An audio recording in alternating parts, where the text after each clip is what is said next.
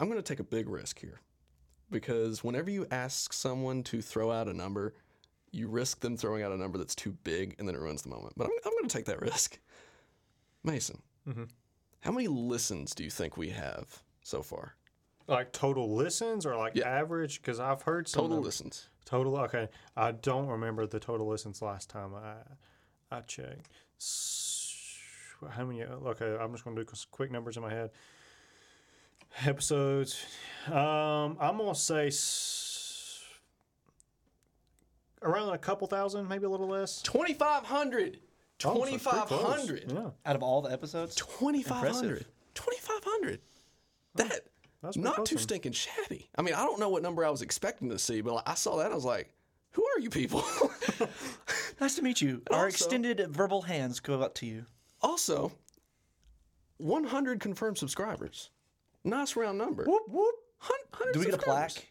Dude, we could reform the church. We've got our own church. Like, come on. Come on. Everyone that's listening, grab your torches. Let's go. And those listeners in Australia, get on a plane and come over to the U.S. Yeah. Like that. We got Twinkies, bro. Yeah, and I say that. Just don't bring the Vegemite. Oh, no, you leave that there? Sorry. No, I say that not, like, in a bragging sense. I mean, I know that probably sounds like just a straight-up brag. But, again, like, I don't – when I look at those numbers, it's not that they don't mean anything to me, but I don't – it's dangerous to get into that mindset of, like, oh, we need subscribers. Oh, we need listens. I mean, like, look at David in the census. Like, I don't need – exactly. I don't need that validation because I'm here to study God's Word. And if people want to listen to it, that's awesome. And, like, that's awesome. Getting to see those numbers and be like, okay, there's something to this. Like, either we are being heretical to fellow heretics, and they are all about our level of heresy, or – we're doing something right, and it's a weird community. It's a weird community that, like, obviously we don't know who in the world the listeners are, but yet they know who we are. I mean, this is probably the most candid and open that we are probably ever going to be when it comes to Scripture. I mean, there's stuff that me and Mason are going to say here that we probably wouldn't say behind the pulpit. Exactly. So the thing is, though, is that this is a way to bridge a community without really... It's a different dynamic, per se, of a community. But! In case you haven't figured out, you're listening to Cross Training. Woo! Greatest podcast in the world in which we look at faith and practice through a biblical lens. Through a biblical lens! And we're getting these numbers with no advertising budget. Man, imagine if we threw some dollars at a billboard. We'd be the Joe Rogan of theological podcasts. I don't know about that much. Oh, no, I got faith. But I'm Matthew Thompson. I'm Tanner Higgins. And I'm Mason Simmons. And what are we going to talk about today? Because I dropped a little teaser at the end of, I was about to say last week's, 2 weeks ago's episode. Is a fortnight 2 weeks? Fortnight's 2 weeks, right? I don't know. A what? A fortnight? That's a game. No. Tanner, it's also a word. If he's sitting beside Jeff, I believe with that eye roll, he might have smacked you. Well, I'm going to take your word for it. But we're going to look. I mean, hey. Puns.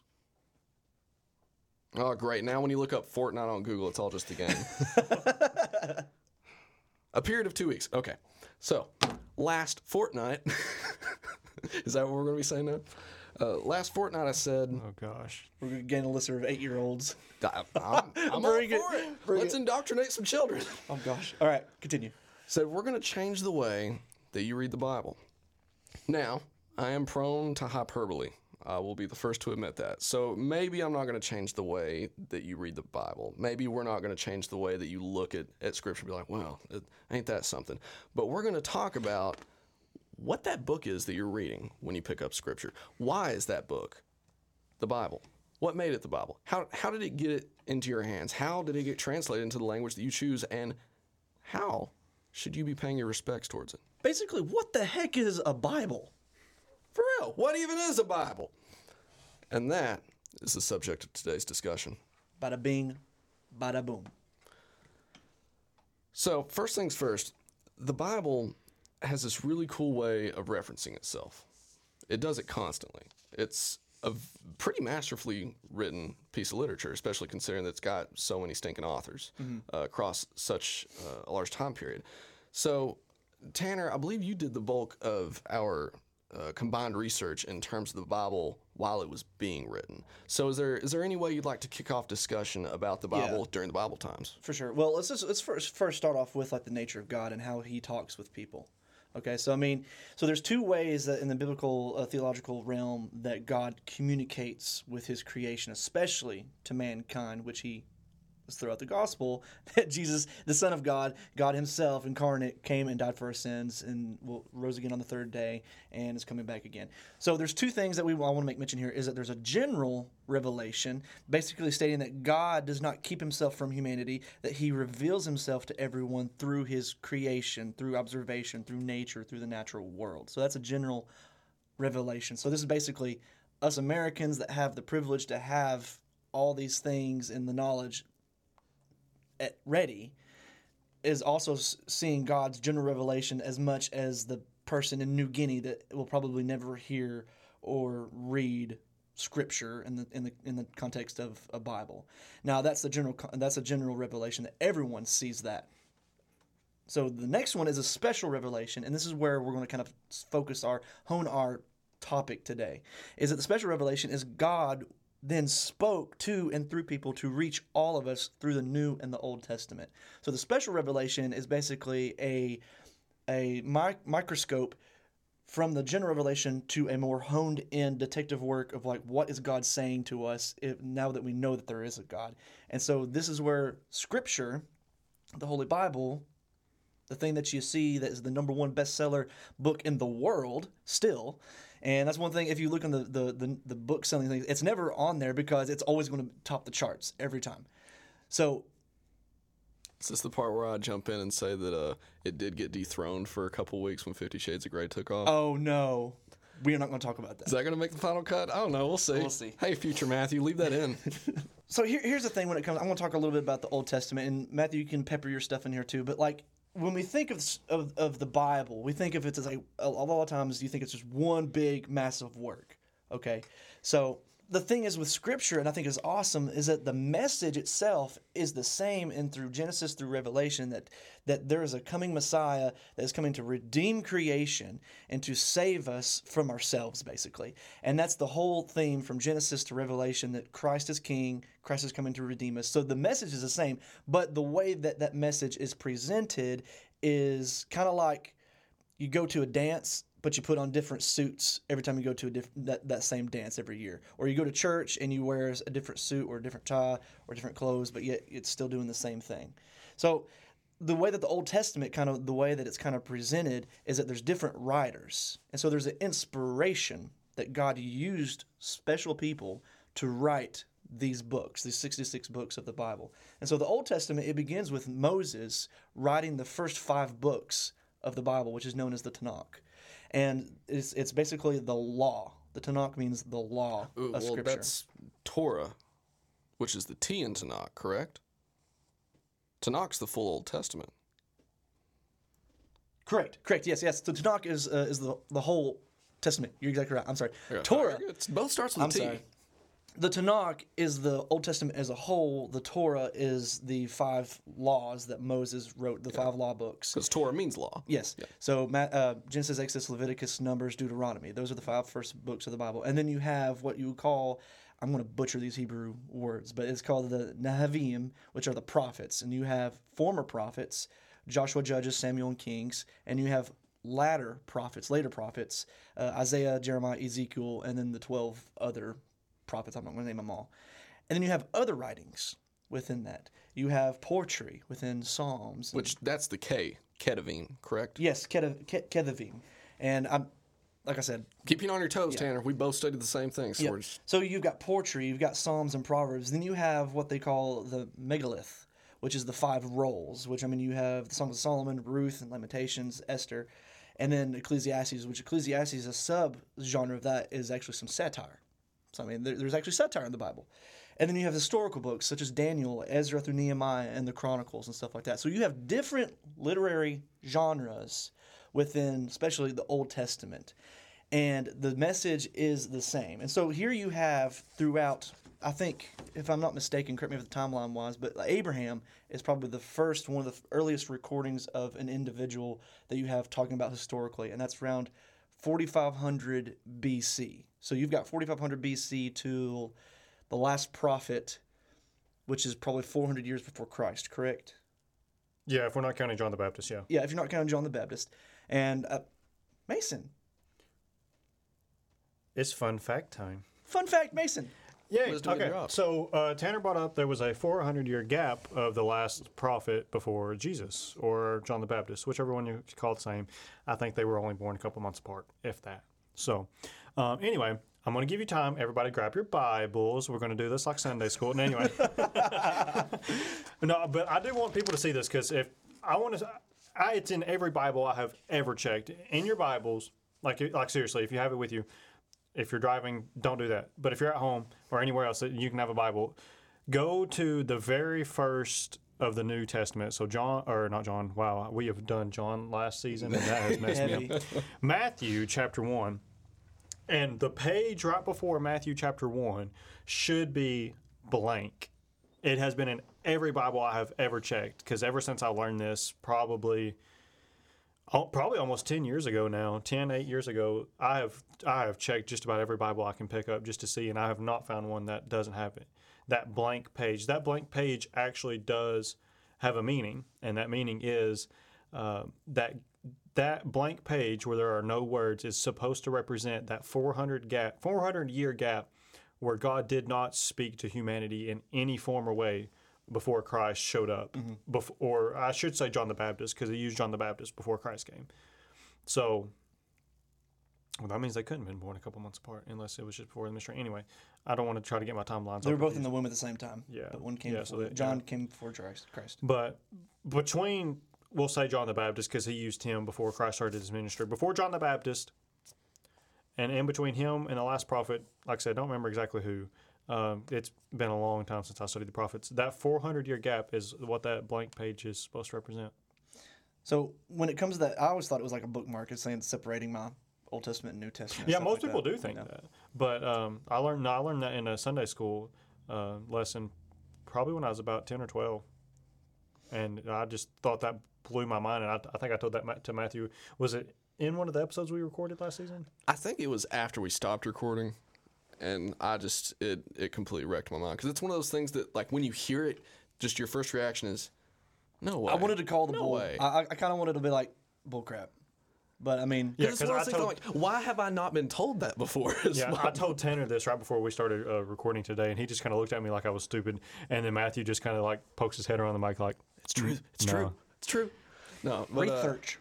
I'd like to hit the brakes just a bit and rewind back to Tanakh. Talk. Yep. Because, again, this episode, we want to give the Bible the respect that is due. We want to talk about the history. We want to talk about the Bible as a book, because it's so easy to just treat the Bible like it's just a book. Yeah. Because especially if you grow up in church, like you're always around Bibles. It's super easy to just look at it and be like, oh, yeah, that's that thing that I read when I'm feeling extra guilty about not praying for 3 days in a row.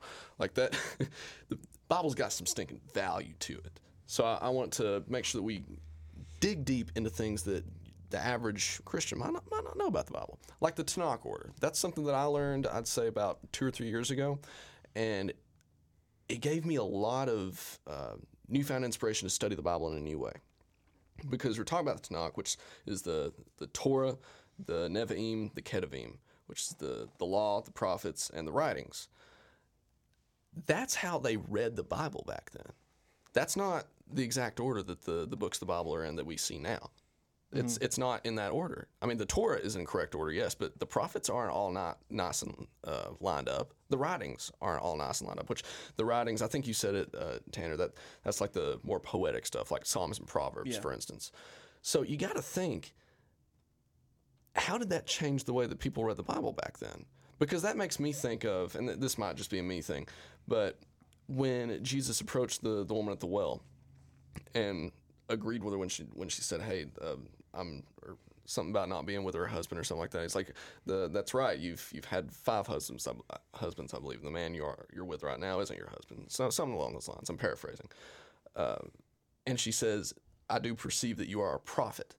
Like, I used to just treat that line as like a throwaway, like, oh, I mean, that's a literal statement. Like, I mean, he's saying stuff that he probably shouldn't have known as a normal human being. So saying, oh, you're a fortune teller, you're a psychic. That's just another way of saying that.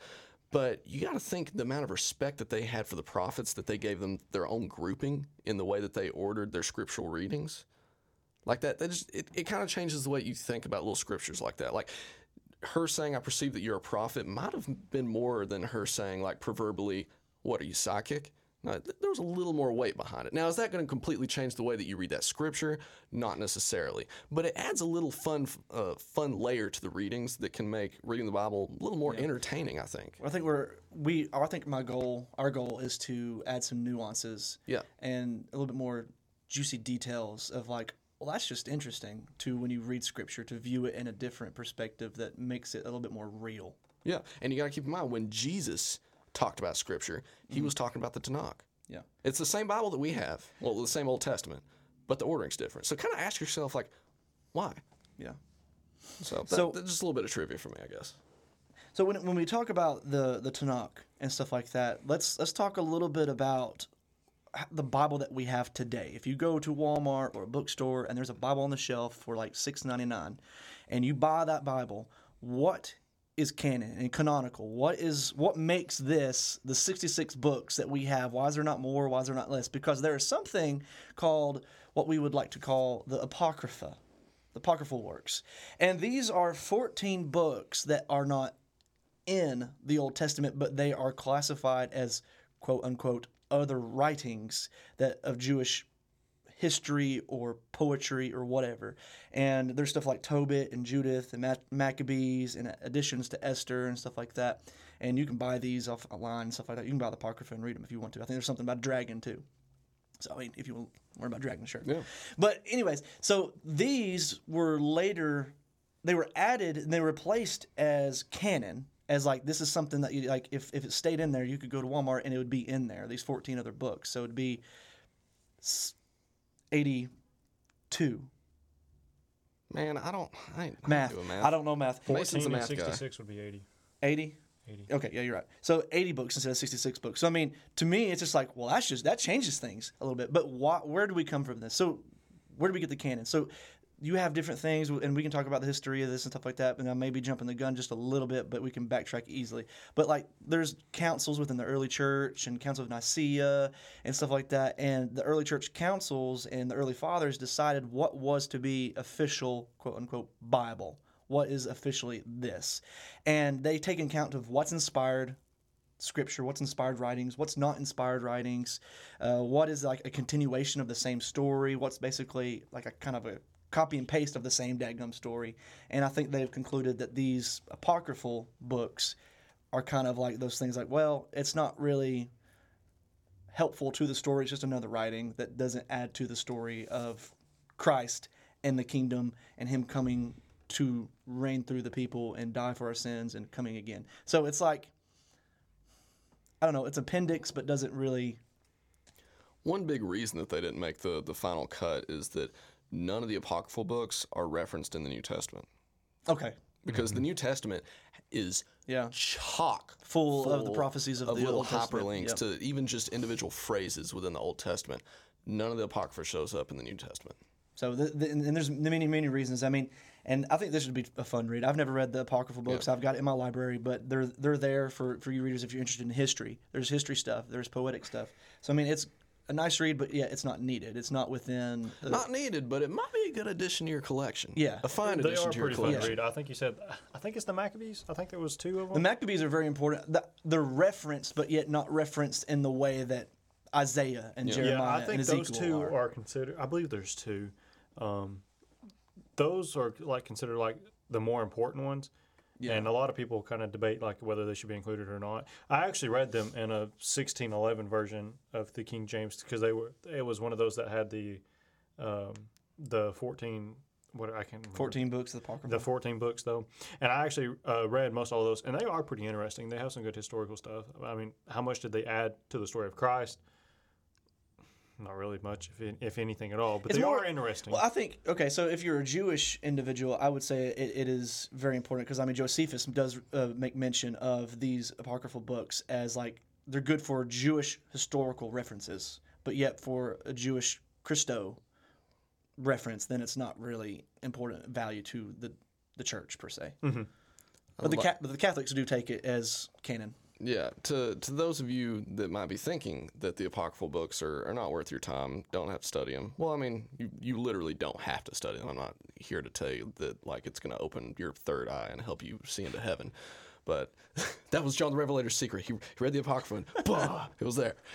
But you got to keep in mind, the 1611 KJV, the first edition of the King James Version, until 1769 had the apocryphal books in it. Like, it was studied, not as Scripture. It wasn't treated as gospel because it's not. It has been deemed as not divinely inspired. But it is study material. They are writings that are relevant to a Christian. You just don't necessarily... Yeah. Like I said, it's very good to read, and I think it can help, but it's one of those things that it's... If that's what you're focusing on, then you have the wrong idea on it. I think it's good for... And we still got a lot of stuff to talk about, but I think it's good to understand the historical and political context within the Old Testament. It's really good historical value. Yeah. And just to take note, you did say that it was taken out of the King James, official revised King James at 1769. By Oxford. So, but the thing is, though, between the King James 1611 and the 1769, that it wasn't really... canon, but it was an addendum to that. So it was like you look at the back. It was additional study material. Yeah, with your maps on the back. Yeah, basically. Kind of like that. Or if you like to, this is not the best example, but it's a good way to look at it, though. Or like for people that don't necessarily understand what I'm talking about, you have the New Testament Bibles, but they'll like to throw in Psalms and Proverbs, too, just because a lot of them can be referenced. And they're also just good material for a younger Christian to read. So basically, one of the big core things that we wanted to talk about this episode that is very touchy is the war on translations. Okay, so let me give you a translation, a Bible translation, or let's just say Scripture as a whole. Let's not talk because I mean I don't really know when it was classified, labeled as the Holy Bible.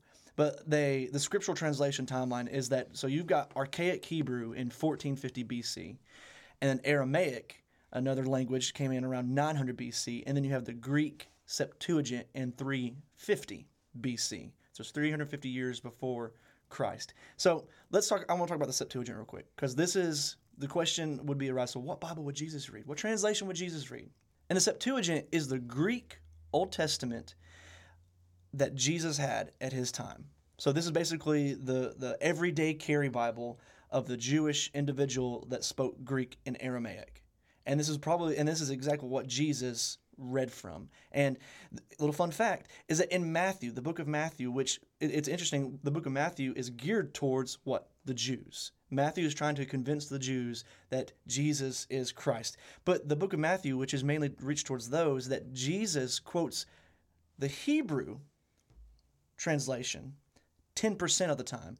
But in Matthew, he quotes the Greek Septuagint 90% of the time. So it's something that Jesus, he heavily references the Greek Septuagint over the original Hebrew.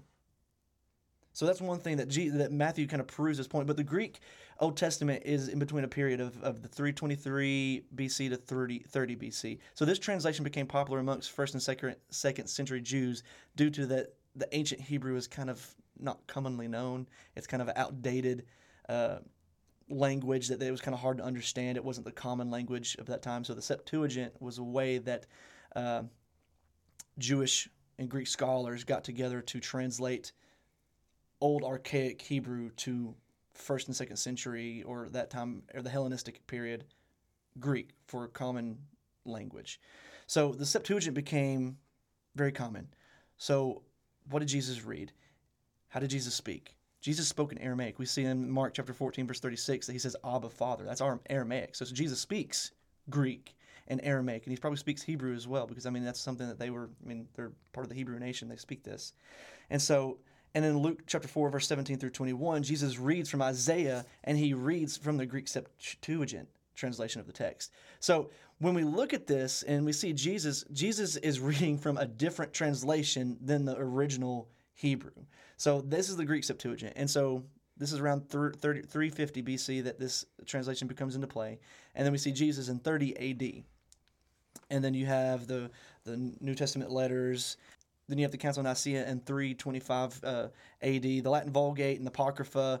And the Roman Catholic Church makes the Apocrypha canon. And then the Roman Catholic Church says, you can only read in Latin. But no one really speaks Latin, so it's only for the high-tiered smart people. And then King Alfred, he pushes for a vernacular, which is basically for common English. And then 1382, 1384 arises, and this is where we really get into a reformed view of, okay, Scripture is viewed as a high-tiered thing. You go to church, you go to chapel or wherever, and you hear the dude preach or speak, and he reads Scripture, but it's not for you because you don't know Latin. It's not for the common person. And this is where you get the Reformation come into play. And I think, Matthew, you've got a little bit on the history of where do we get the English Bible today, talking about a little bit of how do we have what we have. Yeah.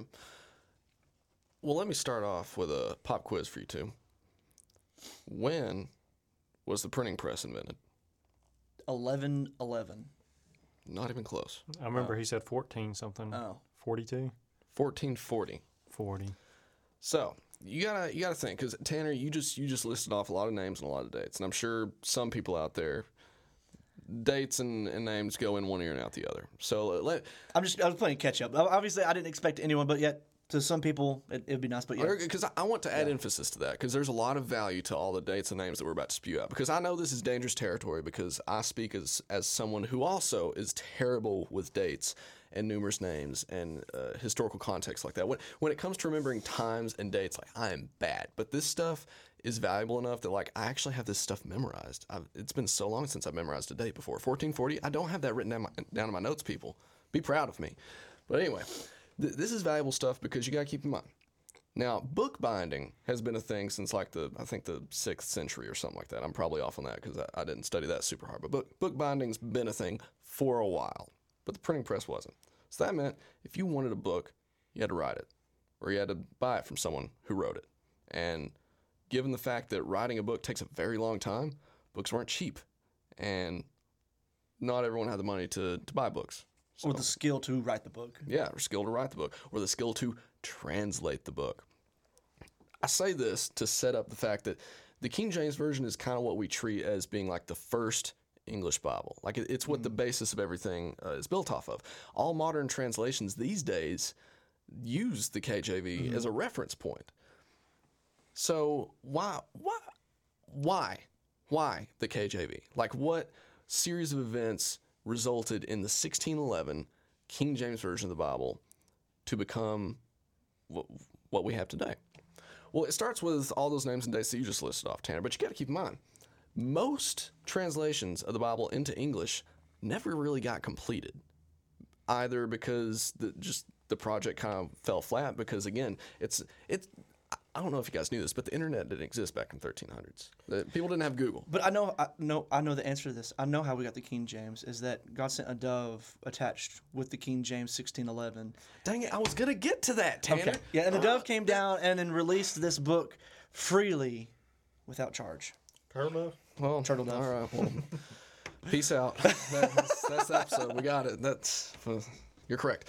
But anyway, it was hard to get a hold of English text when you have to translate it from another language, because you don't have Google Translate. You can't just type in like all these obscure characters and boom, it comes up. No, you had to get a bunch of experts.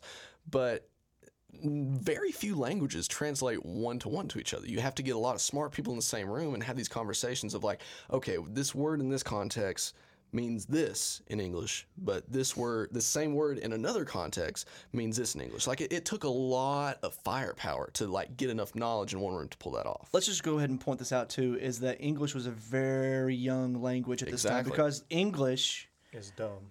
True.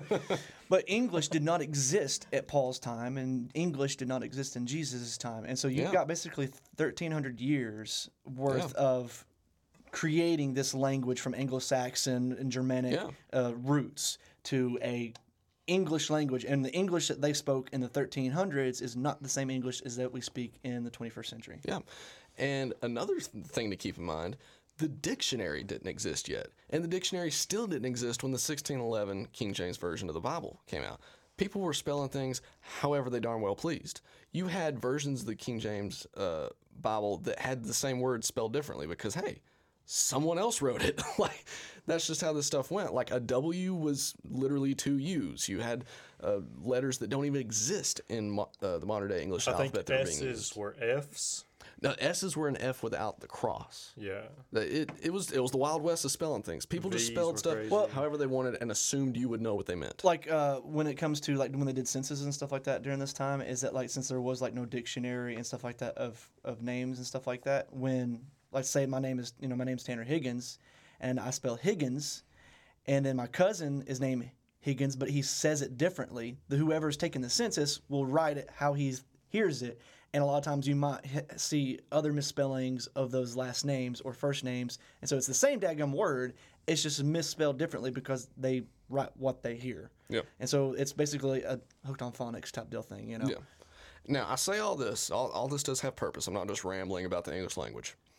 I say all this because I don't know if you knew this, dear listener, but the 1611 edition of the King James Version not only wasn't the first English translation of the Bible, it's not even the first official English translation of the Bible. I just told you that the turtle dove brought it down, bro. Well, buddy, that turtle dove didn't travel as fast as some of the other animals that were dropping off English translations. It's actually the third officially recognized English translation of the Bible. So why is it not? Why do we not know this? Why is this not common knowledge? Well, for one, because it requires you to know a lot of dates and a lot of names. True. And you have to force kids to sit in a classroom to be fed that kind of information, and most of it's going to go in one ear and out the other. This is kind of stuff you have to desire the knowledge for, to be completely honest, because this is stuff that I feel like to some people this is dry stuff. Like, I'm just going to admit this isn't like super exciting stuff, but to me right now it is, because this puts a lot of value on how far we've come to get the Bible that we have today. Yeah. So allow me to begin with our first date. 1384. This dude named John Wycliffe, he was a heretic, according to the Catholics at least. The story of the King James Version of the Bible includes the word heretic quite often. It's hilarious. I love it. I never thought I'd say this, fellas, but I have gained a respect for the King James Version of the Bible. Never thought it happened, but here we are. Easy. No, it's a good version. But John Wycliffe, he had a bunch of followers that thought that the Catholics were dumb. And they decided, you know what? Let's have our own version of the Bible. It's in English because, as you said, Tanner, they were all about the Latin. They Latin wanted Vulgate, to keep the hoi polloi, the normal people, away from Scripture. Because I mean, hey, they're not good enough. They're not bishops. They're not popes. So they're like, let's do our own translation. Let's get some people that are familiar with Latin, that are familiar with the original Hebrew and Greek. Let's get together and see if we can't get this thing done. Well, it was banned in 1409 because. All of the history I'm about to say takes place in England, by the way. Well, not specifically England, but like that territory. It was a different area than England is now because, I mean, they like took over the world and all that good stuff. But that's history that I'm not familiar with. Yeah. But it was banned in 1409 because, well, he ticked off the Catholics by being a massive heretic. Another thing you got to keep in mind when it comes to all these different attempts to create an English Bible, they're not necessarily connected to each other because, again, the internet wasn't a thing. People weren't connected on the level that they are today. So a lot of these were kind of isolated incidents, and most of these Bibles, with the exception of the two that officially, I say officially with air quotes, preceded the King James Version Bible, like none of them took off. Like no one read them outside of the groups that translated them. Mm-hmm. They never got widespread because, again, printing press wasn't even going to come into the picture until 1440. So people were handwriting this stuff, so they weren't giving them out like the Gideons do these days. That stuff was just completely out of the picture, and even when the printing press became a thing, it was a new technology. It was expensive and difficult to get that sort of stuff printed, and you definitely wouldn't have enough to just be passing it around. So, again, very difficult to like get a translation and be like, this is the one. This is the English translation. It's hard to even get it finished, much less get it out there. So our next example of a Bible, which was the first officially recognized English translation of the Bible, is called, interestingly enough, the Great Bible. And the translation of this was headed up by an associate of our good friend Martin Luther, mm-hmm.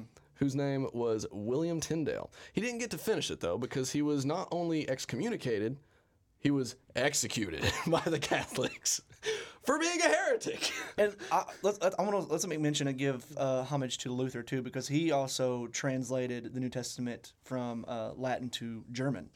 And so he also was hunted down. He wasn't killed. Mm-hmm. He died of old age, but yet he was hunted down by the Catholic Church because he was the one that printed it. He nailed the 95 Theses on the door of the church and said, "This is what the church is doing wrong, and we're going to do something different." And so he basically did scripture and made the common tongue for the German people. And so Tyndale profited off of Luther's obedience to God, for sure. So a guy named Miles Coverdale picked up the pieces and finished it up around 1539. Again, isolated incident to come after that. The Geneva Bible was the next kind of big one, although it wasn't officially recognized because it didn't pay enough respects to the Catholics, and the Catholics didn't really get it on their radar enough to be like, hey, this guy in particular needs to go down, because guess who was central to the Geneva Bible's translation? I think you know, Tanner, so I'm going to ask Mason. He's looking at my notes. I did see it. Our boy, John Calvin. John Calvin did something useful. Listen, he we're not going to completely discredit Calvinism here. We're not anti-Calvinist. Yeah, exactly. But yes, John Calvin, he was an instrumental part of the church for sure in Bible translation. And that was in the year 1560. And while he didn't get picked up by the Catholics enough to get executed as a previous translator did, but they were aware of it. The English Catholic Church did actually respond to it. They got a hold of the Geneva Bible and were like, hey, this guy went to some good efforts. We're not going to kill him, but instead we're going to make this Bible a Bible that we agree with. So they made some creative changes. Liberties? And then, a lot of them. And came out with the updated version of it called the Bishop's Bible, which was published in 1568. It was more or less just the Geneva Bible, but it replaced the Presbyterian values that John Calvin held dear, which basically, if you want to boil it down to super simplified terms, it's just church lay leaders versus church bishops. So it's more the foundation of what we have today. So the Geneva Bible is actually the first big step in the direction to get the KJV, because the KJV borrowed quite a bit from the Geneva Bible. For instance, one thing that the Geneva Bible ticked the Catholics off with in particular was the fact that it added a lot of words to it. And that sentence sounds really nefarious until you realize what those words are. If you ever read the King James Version of the Bible, or really any version of the Bible, you're going to notice there are lots of these, thus, a, and. In the KJV specifically, they're italicized. Yes. Those are the words, because John Calvin and his merry group of translators decided they were going to just translate it as literally as humanly possible. He did have a lot of very smart linguistics translators at his disposal. That came with a pretty good, true-to-form translation from the original Greek, Hebrew, and a little bits of Latin here and there. But it didn't flow very well because those languages don't translate one-to-one to English. They had more or less just a bunch of jumbled word salad with Jesus is in this paragraph. Okay. So they had to add a lot of English words to make it flow. And, the Catholics were like, oh, that's heresy. You can't do that, blah, blah, blah, blah. But when the KJV was getting translated, they were like, you know what? That does make it pretty readable. So they ported that over. So now we're in the era of the KJV, in case you haven't figured it out, since I've name-dropped that. I want to point one thing is that now the reins are kind of let loose upon the translations, because in 1582, which is a couple years after that, is that the Roman Catholic Church surrenders the Latin-only edict. So it's basically, I didn't know that. So right then is where it kind of basically translation can kind of roam free and do your own daggum thing. So 1611 of prayers. Yeah. That and the printing press have been around for a while. So the printing press is a little less expensive to get fired up. It's a little more affordable to get things printed, and therefore you can get circulation a little more. Also, you might have noticed that in the successful translations, the successfully distributed English translations were backed by a governing body. You had the Great Bible and the Bishop's Bible were both more or less backed by the Catholic Church. The Great Bible a little more begrudgingly so, since it was tied to a guy that they had killed, but the Bishop's Bible was more or less formally promoted by the English Catholic Church. Just a person couldn't get this stuff done, which, I mean, we've already gone over, hey, printing press, expensive. You can't just distribute that kind of stuff like you can today. But you had to get a governing body behind you or you were dead in the water. So that's why the King James Version of the Bible is called the King James Version of the Bible, because King James in 1604 was like, all right, we need to take care of some stuff. We're not going to pander to the Catholics. We need a unified translation of the Bible that churches everywhere can read in English. Mm-hmm. Like he was actually being a man of the people in a sense there. And it's also worth mentioning that the translators weren't out here to dethrone other versions of the Bible.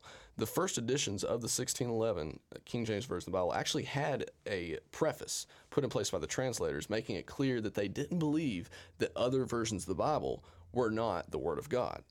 They were simply wanting to make an effort to create another good, complete English translation of the Bible. It went to great lengths to say, like, look, we're not trying to dethrone other versions. Other versions are not illegitimate because we printed this one. Just we wanted to make an effort to do the Lord's work, essentially. And that Lord's work was done by 47 different scholars across several different campuses, ranging from Cambridge to Oxford. I don't know if Yale was around yet. I'm not super fresh on all the names of the different areas. But a lot of drama went into it. Isn't Yale in America, so... Oh, definitely not. Yeah, forget I said that. I was just thinking of smart colleges. I was like, okay, we got Oxford. I know Oxford and I know Cambridge. They both had a part in there. And I was like, let's see if we can get a third college in there. Yale? The Trinity. We're going three-tier here. Yeah, I was going off my study materials. That went off the rails pretty quick. But when I think of the KJV, like I've trash talked it in the past, all in good fun. Like obviously, I'm perfectly fine with it. I've studied it most of my life. And it's only been in the past several years that I've gone into other translations. But KJV is seen as like the OG, because in a lot of ways it is, even though we just covered that it wasn't literally the first. But it's out. It might as well be the first. Let's just be honest here. It's the King James Version of the Bible. So you don't think of it as being like a controversial book. If anything, you see other translations as being controversial, like modern-day translations, like, say, The Message. Like, some people have issues with that one because of the creative liberties that it takes. And, I mean, that's a discussion for another time or maybe later in this episode. Who knows? Depends. But you don't really think of the KJV as being like that hot topic sort of issue. But it was. A lot of people had an issue with the Bible. The King James Version of the Bible, specifically because of what it took from the Geneva Version, the addition of the these, thes, a's, the things that makes it readable in English. There's actually a dude that was originally on the translator panel, one of the groups that did the translating. I think he worked on some of the prophets specifically in the Old Testament, but he got kicked out because he was a very angry man, a very disagreeable man by the name of Hugh Broughton, probably saying that wrong. But anyway, he was banned from translating the KJV due to the fact that he would argue with him so much over this lack of word-for-word, what's the word I'm looking for? Equivalence, word-for-word equivalence, which again, because of all the English words they added into there. And the words that he had for the translators when the Bible came out it's something to behold, because he said he would rather be torn in pieces by wild horses than have this abominable translation ever be foisted upon the English people. That's the kind of drama that surrounded the KJV, because that's just one example. There's plenty of others, but I didn't want to waste like 20 minutes of our time just talking about like Bible scholars at the time trash talking the KJV. It was a hot button topic, because again, it was more or less like this was the first time that the true like common man could get a hold of a Bible. Like every church had them. Like that was part of like the big force behind the KJV, because King James was like, this is going to be in every church. This is what the churches are going to read. We're going to let the people read the Bible, dadgummit. They're going to read the Bible, and they're going to like it. So your average Joe was finally able to read Scripture. So the fact that there were what some people believed to be excessive creative liberties, it was heresy on a mass scale. You've also got to keep in mind, as we've touched on already, that the original 1611 did include those 14 apocryphal books. It was in between the Old Testament and the New Testament. Mm-hmm. It wasn't until 1769 that a group of scholars at Oxford took that out. And there was no specific reason for that other than the fact that like most churches weren't really utilizing it anymore because, I mean, you had kind of more a puritanical outlook on it. Within America, even though it wasn't America yet. Well, it wasn't the United States of America yet. It just wasn't being utilized as much. So they took it out, kind of save money on printing costs.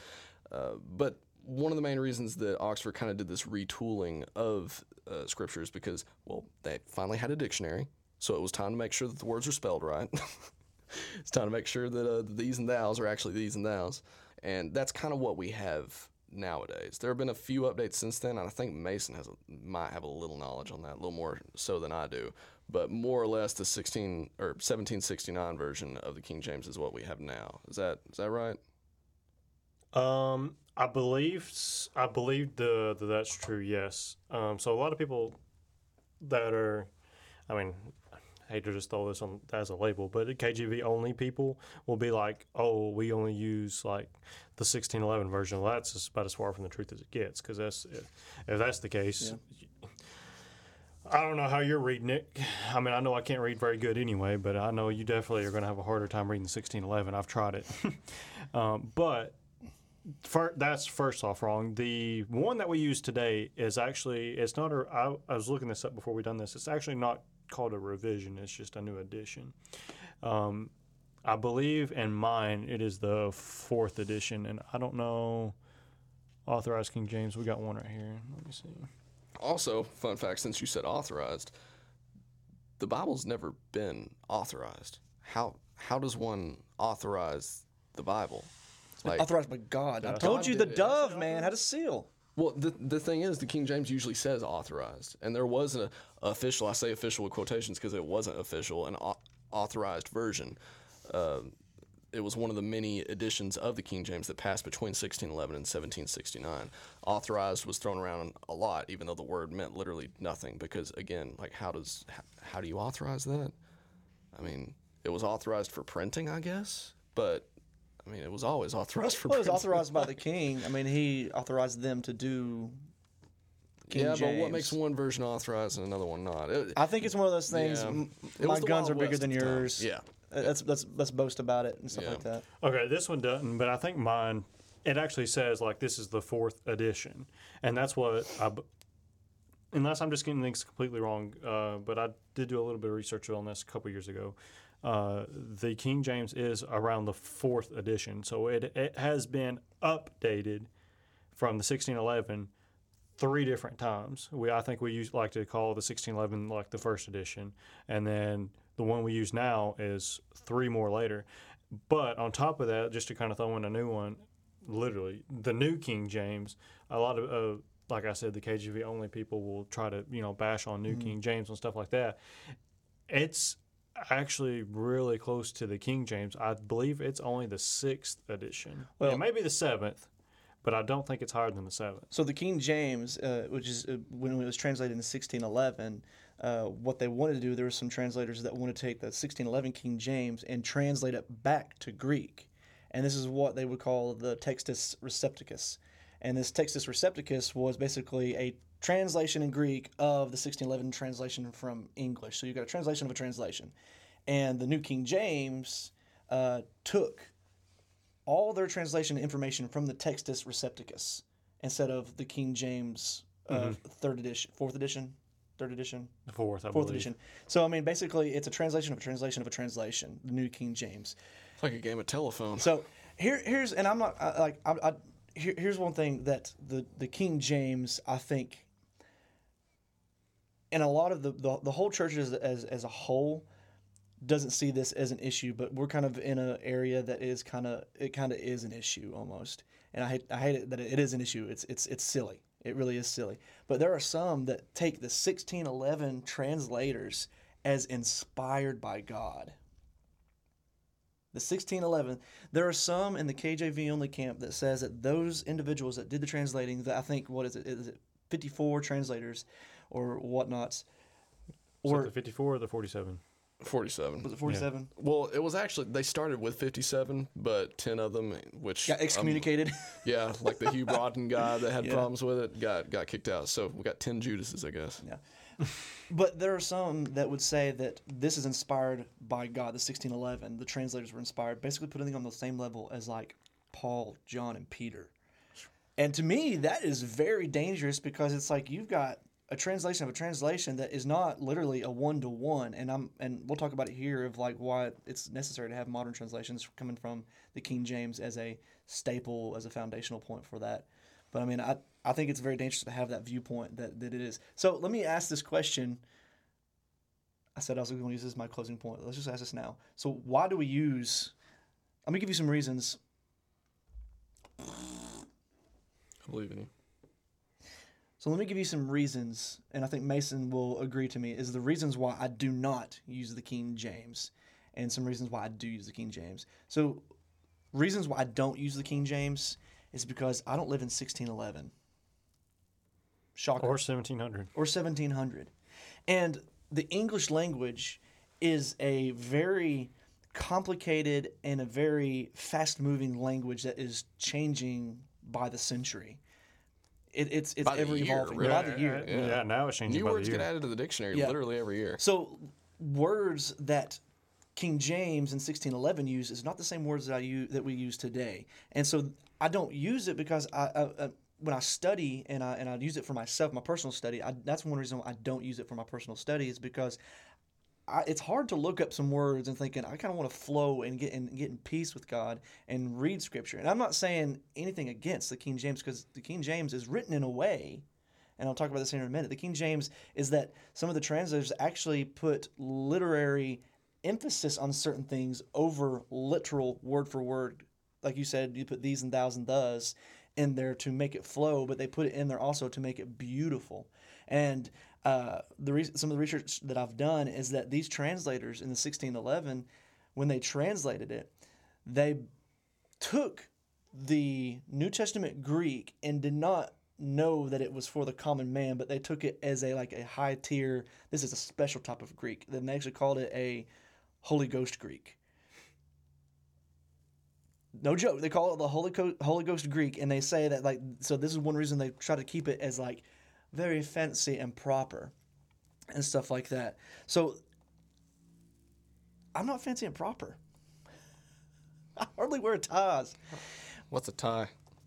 So as a 21st Christian, as a 21st century Christian, I think it's important to have some of these other translations to study God's word and to have a little bit better understanding of what was going on. And we'll talk about that in a minute of how do we get modern translations and what's the purpose of that. But the reasons why I do use the King James is because I think there's a important purpose of having unity and an important purpose of being on the same page.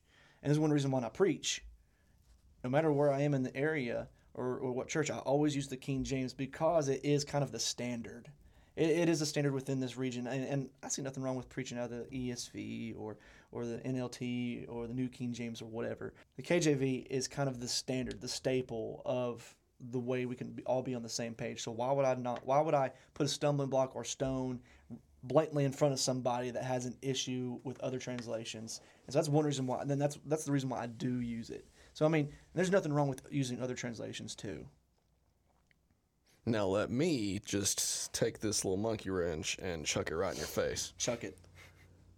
I do agree that I think it's good that we all kind of get on the same page and agree okay, there is this one specific version of the Bible that we can all rally behind so you don't just have dogs and cats living together, everyone on different versions of the Bible. So when somebody's leading a discussion, everyone else is looking around being am I in the right place? I get that. But this is a belief that, because for a while, there was a period of time in which, I genuinely just, I was sick and tired of the KJV. These and thous just weren't doing it for me, and my trash talk was a little more personal than it was just joking around. Now, for one, I've stopped being an edgy teenager since then, so, there's that. But I respect the KJV, especially after all the research I've done over the history of it. I love it.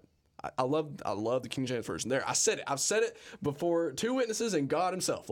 I love the KJV. It's great that we got this wonderful work of English art. That's what it is. It's art. It's a beautiful work of art. It's an amazing accomplishment. That being said, do you think that there could be a little bit of danger in relying on it in all situations? I say that because who's getting witnessed to through the King James? Do you think there could be some detriment in a not yet believer going to church for the first time and being preached a sermon out of the KJV? I think so. I think as a new believer does not need to read a King James Version Bible. Yeah. And I know that sounds really bad, and I know that a lot of people that we know would be like, that's heretical. New believers and especially children. Like, yeah. I do believe that the very different way that the English language works in the KJV compared to now could be a stumbling block. I think that is something worth considering when it comes to reading the King James Version. I have nothing against it as a version, but I do think that it does present a bit of an obstacle in witnessing. I would agree, especially when it comes to speaking the common language that it is written in. So let's talk about modern translations now. Okay, so kind of getting off KJV, not out of a lack of respect for KJV, because I do think that it's sort of an issue.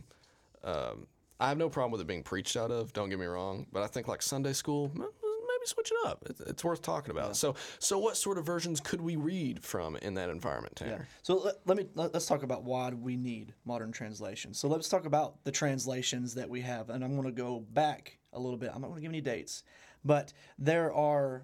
In the Old Testament, when it comes to the Septuagint, and we talk about that, and I think this shows power of the preservation of God's Word. And it's like, we can trust the Word that we read, that it hasn't been contorted massively and greatly and great amounts of things. So the Septuagint, the Scripture, has been divinely preserved because the earliest Hebrew translators that when they come to the Masoretic text of the King James, because the King James, when they translated the Hebrew, the Old Testament, they used the Masoretic text, which is around the 5th century AD. And that's the earliest that they could find is 5th century AD. But until 1947, the Dead Sea Scrolls, and I'm sure that's kind of a common thing that people have heard of, the Dead Sea Scrolls, that they found near the Dead Sea in a cavern. They found several pots and jars full of text and scrolls and things of parchments of the Old Testament writings of the Tanakh. And they compared these scrolls and they dated them that they were 1,000 years older than what the 1611 translation was used from, and it was basically a copy and paste. So you've got what they were using for almost 2,000 years worth of stuff, 1,600 years worth of stuff, and they found translations or scriptures 1,000 years older, and it's basically the same stuff. And then, to me, that shows me that God has preserved it in a way that it's the same words that we read here today is the same words that God spoke to Moses and Abraham and the prophets. So, I think that's powerful. The New Testament manuscripts, and I think this is a testament of how powerful and how accurate that we can get. The New Testament is preserved with over 14,000 different manuscripts. 14,000 different manuscripts. And the reason why we can trust that is because that is more manuscripts than the Homer and the Odyssey. That is more manuscripts than the Quran. That is more manuscripts than any kind of major work, ancient work, combined. And so this is so much information and preservation of Scripture, because guess what? That, like we talked before, they didn't have the printing press back in Paul's time. Basically, they wrote stuff down and they sent it to other churches, and they tried to get the Word of God out as far as they could to as many people as they could. It's like taking notes, if you want to tell somebody something, you write it down. And this is what they did in the New Testament, and Paul wrote these letters, and it was basically trying to get the Word of God out. And so, like I said, there's 14,000 plus different manuscripts from different regions within the Mediterranean area, but they've grouped it into three different categories, and these are called the Alexandrian text type, which is the earliest, the oldest, and they're actually the minority of the manuscripts. And you've got the Western text type, and you've got the Byzantine text type, and the Byzantine text type is the majority of the stuff. So, obviously, the younger it is, the more that you have, and the older it is, the less that you have, degradation, and you fold stuff up, and it passed on, and it kind of loses its legibility. Legibility, and it breaks apart, and you can see pictures and stuff like that. And so you've got the Byzantine, which is the younger stuff. So most modern translations base their modern translation off the King James, like we said, and the King James took all their translation from the Byzantine translation, basically the youngest of the translation stuff.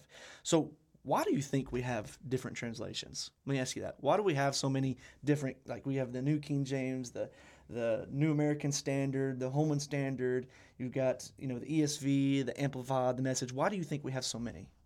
I don't have an answer for that, if I'm being honest. Like, that's a question that I'm aware of. Like, I've kind of asked myself that question before, but I've never done, like, my own research to figure out, like, why specifically. Because it's so easy to look at a lot of different versions of the Bible, and it doesn't seem like much has changed between one or the other. Like, there's some that seem borderline indistinguishable, and there's some that it's the same words but in different orders, you know. Like, it. So I don't know. Enlighten me.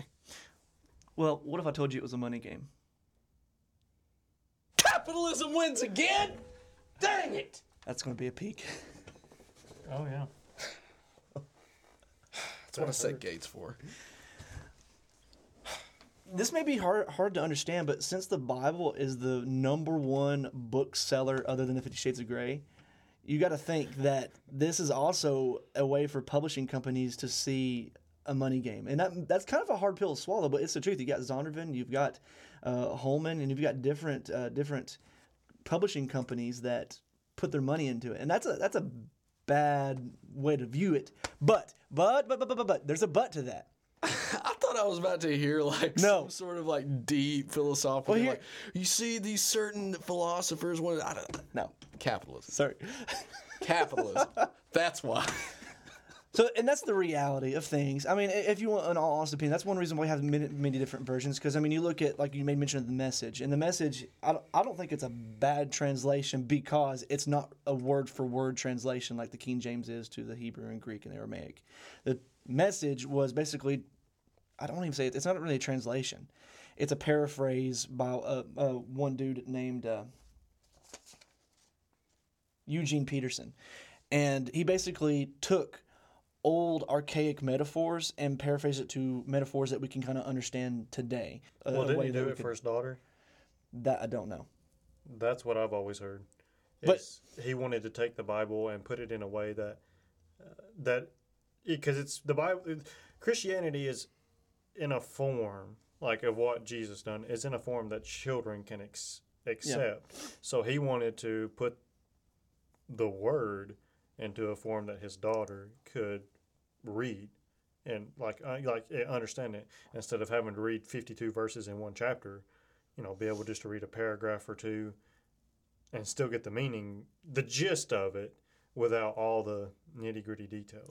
Now, let me get this straight. A lot of people, when it first came out, hated on the Message. And I don't want to hate on it because it's not a word. It's not meant to be a word for word translation. It's not really. I don't think it's meant to be preached behind the pulpit. And it's like, I think it's a different way to view the story, the message, the core thing that is meant to be received through the text. And so that's one thing, like what we talked about the last fortnights ago, is that sometimes we can worship the text over what the text is actually saying. And I think that this is what the Message was trying to do, is trying to get the message out instead of the word-for-word translation. Yeah. Like, I mean, it's like, Mason, when you were talking about people that are KJV only and treat the KJV as though it's like the only correct version of the Bible. It's the only version that has like all the words right. It's the only version that's true to the original Hebrew and Greek when, I mean, that's just absolutely not true. I mean, one of the unfortunate shortcomings of it being translated in 1611, or when the process started in 1604, is the fact that translations come a long way since then. Yeah. There is a lot of stuff that gets lost in translation. So let me go. So I gave you that capitalism pill bomb, and it sucked. Still depressed. Okay, but here's some more, I think, important reasons why I think there's many other translations. Is that one thing we have already discussed is that language is an adapting, changing thing over time. Okay? And I think that's important to realize that we've already talked about that language changes. And that's one reason why you need to have the most important book ever to be published in humanity to adapt over time with the people that talk with it. That's one reason why they wrote so many manuscripts is to get the word out. And I think that we need to have that applied to us the best way that we can. Another is the manuscripts are being discovered all the time. You know, parchments and things like that. We talked about, you know, the King James used the Byzantine text, but yet we're discovering stuff that's older than that from 2nd to 3rd century. And I think one of the most important thing is that one reason why we need many translations is that the most important thing we got is the dispersion of the message of God to other languages and cultures. That's the most important, I think, is the reason why we need many translations, is to reach as many people as we can through the message of God. Now, the 1611 King James only used 6 major manuscripts. Well, it used 4 major ones, but it used 8 in total. Okay. So the King James 1611 used 8 total manuscripts from the Byzantine text from the 10th century. But over time, more and more fragments and manuscripts have been found dating back to the, what I said earlier is the Alexandrian text type. And so there are some... With these new Greek manuscripts being found, it can confirm text and also proofread text. So over time, we see that like in the only begotten Son, and you see in John chapter 3, verse 16, the only begotten Son, it's a better translation through these Greek manuscripts that we found is the one and only Son, instead of the begotten Son. And in 1 John chapter 5, this is disputed within the King James only camp too. King James only makes sure that this is in there, and then a lot of translations actually take 1 John chapter 5, verse 7 out. 1 John chapter 5, verse 7 is actually not found anywhere in the Greek manuscripts. Nowhere in the Greek manuscripts is 1 John chapter 5, verse 7, but it is added later on and later into the Latin Vulgate and stuff like that. So you see it in a lot of the Germanic translations and the Latin and stuff like that. And so it really, to be honest, here's some heresy. Most modern translating scholars don't think 1 John chapter 5 or 7 needs to be in the Bible because it's not in the original Greek. That is actually added later on within the translators of liberty being given. So Mason, read 1 John chapter 5 verse 7 and see if this is an issue. 1 John chapter 5 verse 7. For there are 3 that bear record in heaven, the Father, the Word, and the Holy Ghost, and these 3 are one. Okay, so this verse is not mentioned anywhere in the Greek text, like I said before. And this is why we have so many translations take some verses out, because the translators choose to use one text type with the Byzantine or the Alexandrian or the Western type over another, or they use an older translation over the younger manuscripts, that those certain texts do not have those certain verses in them. So that's why a lot of modern translations, they're like, well, we want to be as closely as we can to the original as possible. So here's the Greek manuscripts that we have. So they don't have this verse in it, so we're not going to put it in it. And so a lot of these Bibles, I think like the CSB has footnotes, is that some translations have this verse in it and it says this stuff. So let me ask this question. Is this a problem with erasing doctrine? Because if that, it's talking about the Trinity, of that they're working together. Is this a problem? If this is taken out of the modern translations, is this a problem of erasing important doctrine? I don't think it should be taken out with no explanation. You're talking about how the CSB has a footnote. I think that's a good alternative. Because, I think that's more for the reader to decide. Does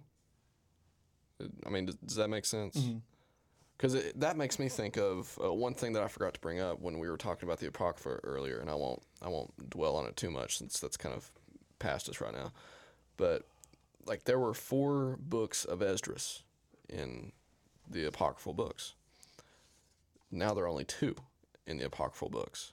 The reason is because 1st and 2nd Esdras got renamed to Ezra and Nehemiah. Do we need to take those out? I don't think so. I think they function just fine in the Bible, and I think the Apocrypha is just fine as a book to study on its own.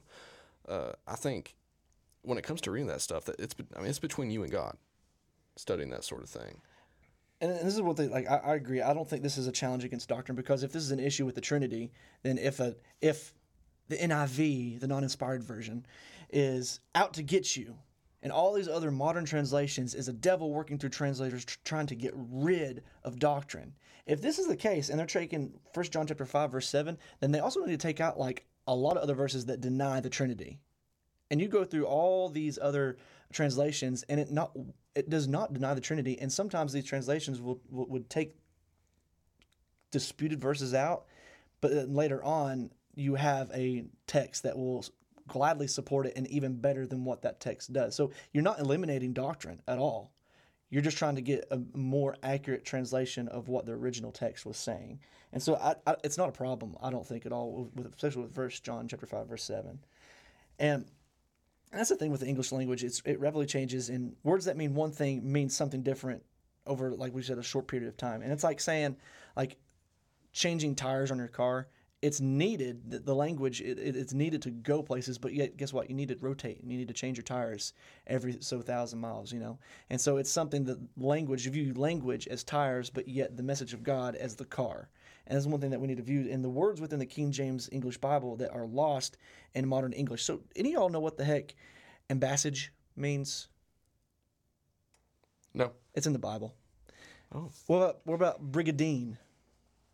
No. Well, that's in the Bible too. What about importunity? Is it related to opportunity? No. But these words, you know what? I didn't have these, but these words, we don't even know what the heck they mean. Ooh, speaking of words that we don't know what the heck they mean, there is also another word, bishopric, which is in there because of one specific translator on the panel that insisted on that word not being changed. Bishopric? Bishopric. I like that. Bishop with R-I-C-K-E thrown on the end. All because one person in the translating group was like, no, leave it in. But these are words, 1611 words, that we do not use in the 21st century language. I think this is a reason that we probably need to maybe adapt to a more 21st century understanding of what these words mean. What about words that kind of mean something differently? In Matthew chapter 6, verse 6, Jesus says, you know, go to a closet and pray. Closet, or you put your clothes and shoes and stuff like that in, but a closet, the Greek tamion, is basically a secret place, a closed room. It's nowhere you put your clothes. It's just basically a room that you go to secretly do something yourself. It has nothing to do with clothes. What about in Acts chapter 26, verse 11, Paul says, it says that Paul was compelled, he tried to compel believers to blaspheme. Compel is very passive, but yet the Greek compel is actually threaten, to push, to force people to blaspheme. So that's not the same word that we use, but yet it's within the King James translation. And in Psalm chapter 37, verse 14, and Ephesians 4:2, the same word for conversation is to talk. You know, we think we're having a conversation right now. But in these texts, the Hebrew and Greek, it means a road, a way of life. So it's a completely different word than what we mean today. And so this is one thing that we need modern translations, is that you need to have a conversation here. And this is what the Greek translation of these letters, the Greek letters that Paul wrote, and Matthew, Mark, Luke, and John, and all these men that were inspired by God, when they wrote these letters in the New Testament, they were written in what they would call the Koine Greek. And Koine Greek is common language, casual speech. And the reason for that is that, guess what? God wanted his word to be presented to the common people. And so when I may mention this before, is that the early scholars, they thought the New Testament was this high hierarchy, special type of Holy Ghost provided special speech, angelic speech. But in reality, it is written in a common tongue. And so because of sometimes these translations become more literary than literal, and sometimes they embellish these phrases and words and to make them sound more beautiful. And modern translators, the practice, that principle of bringing the text to the common everyday language for everyone. And I think that's important, that I think that we need to kind of have grace upon these modern translations, because it goes back to the root of what the apostles and the epistles were trying to do, and to bring the word of God to the common language, to the common speech, to everyday man. And there's a place for the King James, and it is a beautiful language. And I think that, to be honest, sometimes I like reading it to feel that kind of draw to a... yeah, kind of paying a respect of sorts, yeah, to like the, a reverent the original text. Respect, yeah. So I don't think there's anything wrong with reading the King James, but I think that there's nothing wrong with reading other translations as well. And so let's talk about translations as well. What's y'all's favorite translations to read from, anyways? Well, I'm a CSB kind of guy myself, Christian Standard Version, Christian Standard Bible. I've seen CSB, CSV thrown around interchangeably, which I think that started out as the HCSB, the Holman Christian Standard. I think that it strikes a nice middle ground between readability and, like, it has everything in there that I've seen in versions of the Bible that I see as being harder to read.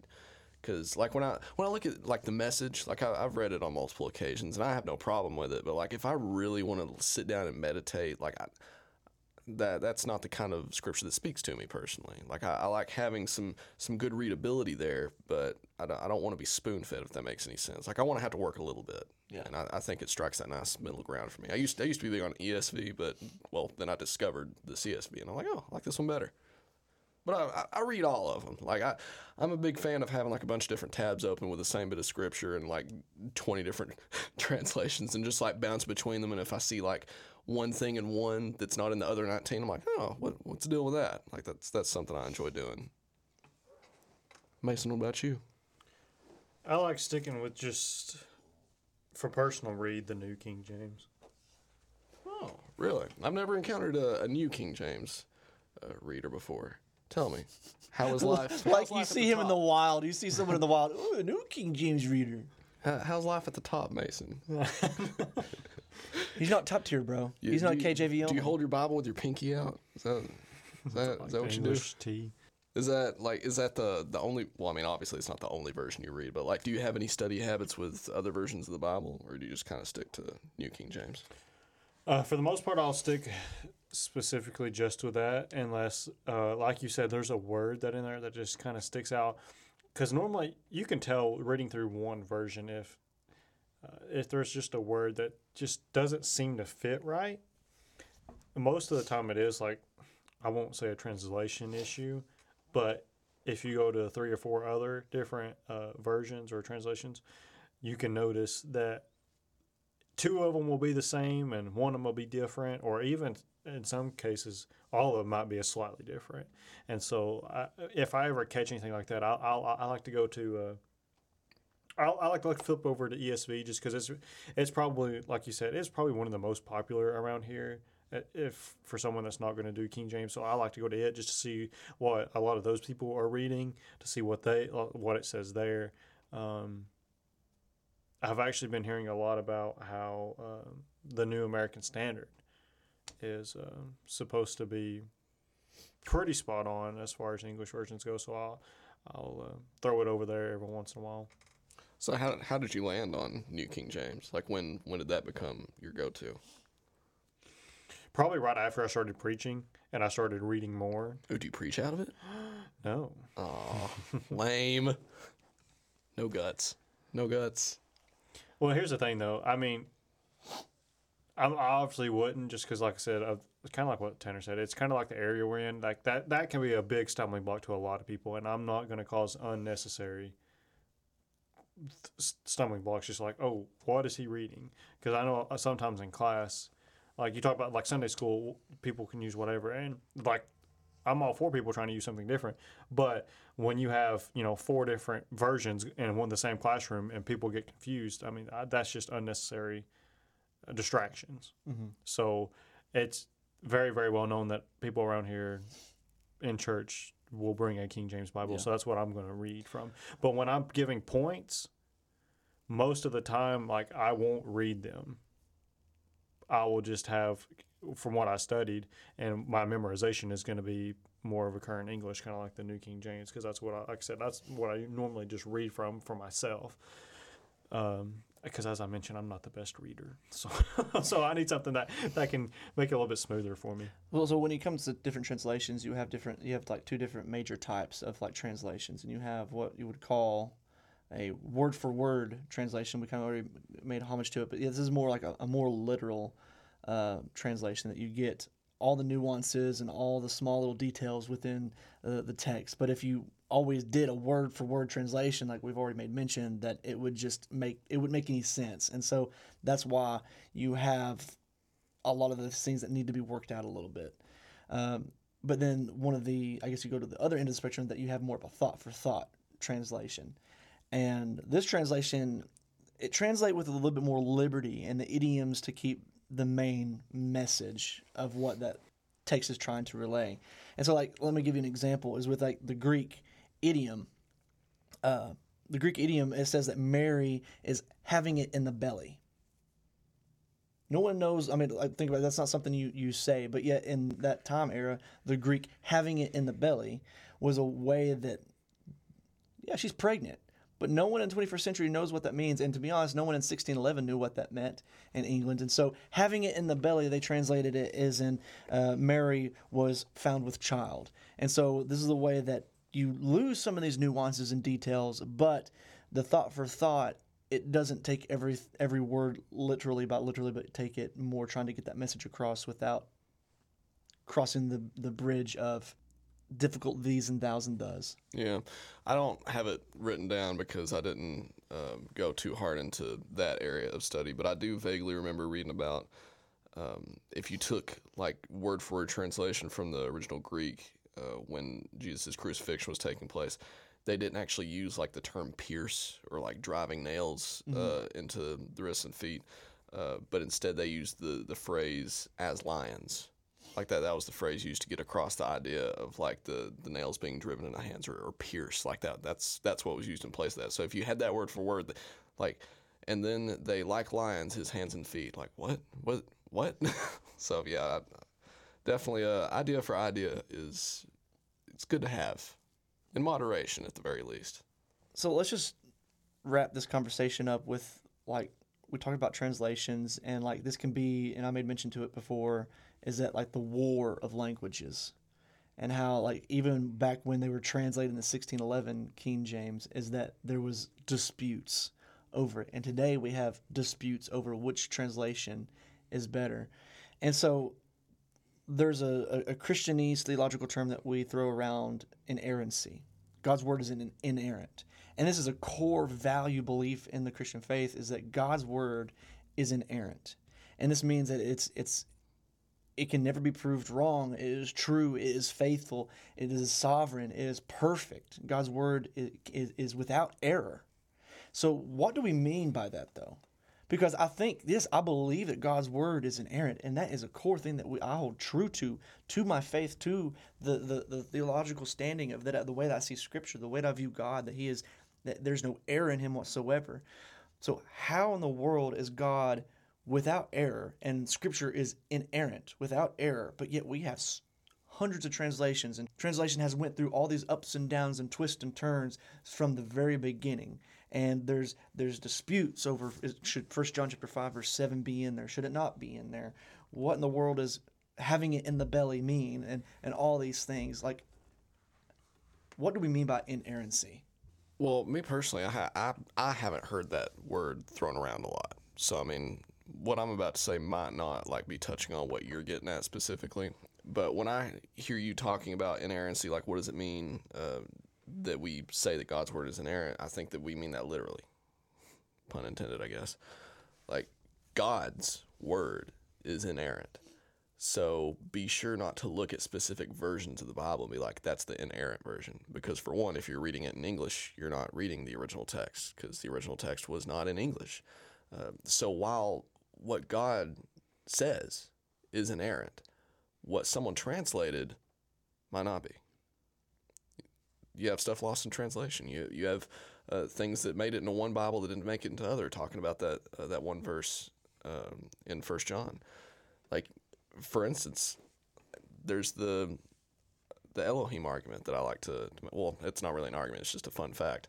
Like, the way that Scripture was written, it's not just that Hebrew and Greek doesn't translate one-to-one to English. Because, I mean, that's obvious. I mean, no language is going to just, like, be one-to-one compatible with another. There's always going to be like some wordplay that gets lost in translation. There's going to be things lost in translation. What would you say if I told you that the very first verse of the Bible is wrong? In the beginning, God created the heavens and the earth. Yeah, that's what the original Hebrew says. But God isn't capitalized in the original Hebrew version because they don't use the word God as we understand it. They use a word called Elohim, and Elohim translates more accurately to a spiritual being, not God, a spiritual being. If you really want to simplify it, it essentially, you could change the first verse of Genesis chapter 1 to, in the beginning, a God created the heavens and the earth. Why is that? Because Moses was being instructed by God, like, to document the creation of the earth, because, I mean, obviously Moses wasn't around for it. But the marketing strategy that God had for his people when he was getting Genesis documented was this was going to be taught to a people that had grown up under polytheism. It was just understood that, like, the harvest had a God. The sun had a God. The moon had a God. Good fortune had a God. Winter had a God. There was a God for everything. It wasn't comprehensible that a single God could accomplish everything. So the way that Genesis is laid out it's beautiful. I mean, it's a work of art. You have elements of God. And some of it did make it into Genesis. Not all of it was lost in translation, because I believe at one point it says the wisdom of God or the will of God, something like that, went over the waters. Like, it is acknowledged that certain elements of God are so powerful that, like, they can almost operate independently, like, because that's the power of God. He's just that great that he can accomplish that stuff. But in the original Hebrew, it really snuck in the idea that this was all the same God. It was like, a God created the heavens and the earth. A God put the stars in the sky. A God put all of the creepy crawlies on the earth. And then it kind of caps it off at the end by saying, oh, yeah, by the way, all those gods, same God. Like, getting across that idea of, like, listen, this polytheism that you believe, yeah, sure, we can work with that because God is so awesome he could do everything that all your mini gods thought they could do. He is all of those. He is the God. He is the dominant one that does it all. But it kind of, it very artistically, we'll say, eases that into the minds of a bunch of polytheists. And this is where I think that the inerrancy of God is important, is that he meets us where we're at, and we shouldn't tie him down to a translation in that sense. Is that, what are we to say that God cannot reach people through a King James? What are we to say that God can't reach people through an NIV? And the same thing, that God meets us where we're at. God met a polytheistic people where they were at and said, I'm God. I am the God. So that's like a general revelation. It's like, oh, a God made this. A God made that. Oh, a God this. But guess what? I am the God of a God. And so he's not affirming polytheism. God, when Moses is writing that, God's not telling him this is polytheism, but God is inspiring Moses to write it to basically reveal himself in a way that I am it. Yeah. I'm without error. And does that mean that it's wrong that our modern versions of the Bible have a capitalized G God in Genesis 1:1? No, I wouldn't say so, because the Bible is not being written to a bunch of Americans that are polytheists. I don't think that anything is lost in that change necessarily. We have the presupposition that there is a monotheistic religion, because that's basically, majority of Westernized culture is a monotheistic culture. And so it would look weird to have a God, but yet the translators have decided to put the God in it, because, I mean, they are taking their presupposition of a monotheistic culture. Yeah, and to re-answer a question you posed earlier in this episode, I don't think that any doctrine is lost with that little change. So to re-answer the question that you originally asked, so does making that little change there in the initial English transcribings of Scripture, does that mean that God's word is errant there because a G got capitalized? No, because God still created the heavens and the earth. Like, that didn't change. That's still true. God still did that. And I think that logic could be applied to the rest of Scripture. Like, the essence of Scripture is infallible. It's inerrant. But, yeah, translation did make some little kooky twists and turns here and there, because men and women are imperfect. But God uses imperfect people. Boom. And God, I mean, and I hate this. I mean, this sounds very bad, but God can use an imperfect translation. But we say all this because, I mean, the Bible is, I mean, it's a work of art. We've said that a couple times already, but that's not going to become any less true due to us saying it over and over. It is a work of art, and it's a privilege to have it. And I think we kind of kicked off the episode by saying this, so let's I guess close it out in the same way. It's easy to take Scripture for granted. It's also easy to idolize Scripture. So how do you find that middle ground of, like, okay, how do I read the Bible but not, like, worship the words on the page like the Pharisees did in Jesus' time? Like, how do I do that? Well, I think a good place to start is having a conversation like we did today here, discussing, like, what is the Bible? Why is the Bible what it is before us right now? Like, how did it get here? And how can we pay our respects to it by reading it diligently, by comparing different translations and all that, having fun going deep into study on, like, the original Greek, original Hebrew. I mean, that might sound like a mountainous task to some people, but, I mean, this is the kind of study that, like, really helps you get in the weeds, helps you really, I mean, commune, get one-on-one in prayer with God as you go in on these kind of scholarly journeys, if we're being honest. I think it can reveal a lot to you. Do you think that when Christ comes back, our ticket into heaven is a King James only Bible? I mean, obviously, that's why I keep one in the back pocket. But here, seriously though, when he returns and we reach heaven and stuff like that, will we have Bibles? Will there be a need for Bibles anymore? I don't think so.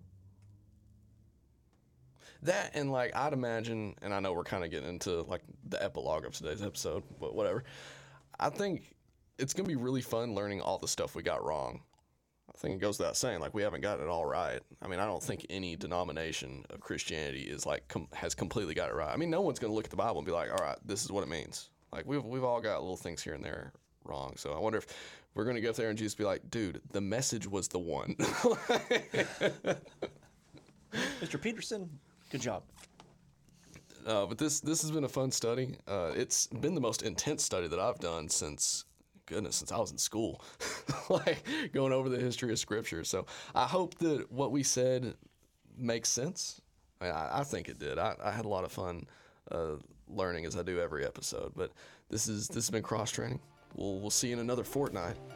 And until then, Tanner, give us those magic words. Peace out.